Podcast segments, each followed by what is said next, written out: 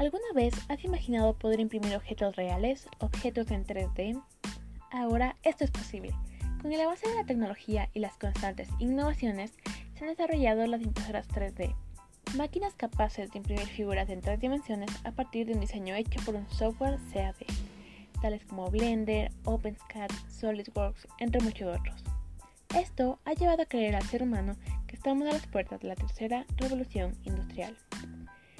Pero esta invención no surgió de la noche a la mañana, sino que tuvo sus inicios en 1976, es decir, en el siglo pasado, a partir de la impresora de tinta, la cual inició estudios e investigaciones en cuanto a la impresión para que en 1984 los avances de la inyección de tinta transformaran la impresión con tinta a impresión con materiales.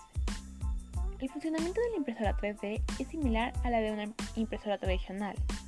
La variante es que el inyector y el cabezal trabajan en tres dimensiones, X, Y, Z. Pero si la impresora 3D es igual, pero a la vez diferente a la impresora tradicional, entonces, ¿cómo funciona?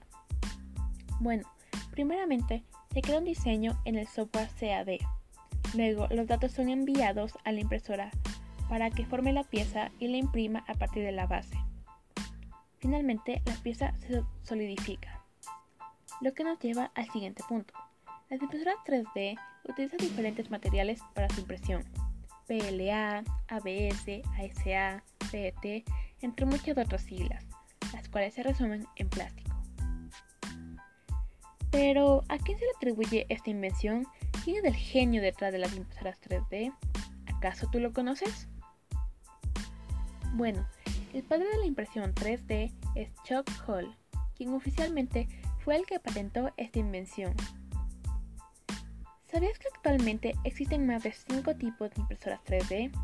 Con el paso del tiempo, estas se han ido creando con propósitos específicos o adaptándose al actual entorno tecnológico.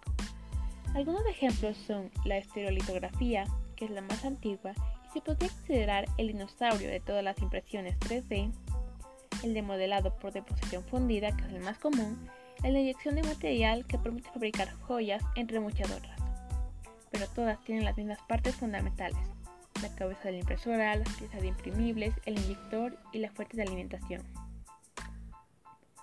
A pesar de que las impresoras 3D son relativamente un descubrimiento nuevo y cuyo precio puede llegar a variar de 200 euros a 600 euros y mucho más, ya han demostrado ser útiles en diversos campos profesionales, como prótesis de miembros en el campo de la medicina, el diseño de maquetas en el ámbito de la arquitectura, la impresión de piezas mecánicas, el diseño de joyería, la creación de prototipos, la impresión de piezas para fabricación de aviones y la impresión de accesorios varios, como accesorios para teléfonos. Después de todo esto, ¿tú qué crees? ¿Las impresoras 3D son la tercera revolución industrial?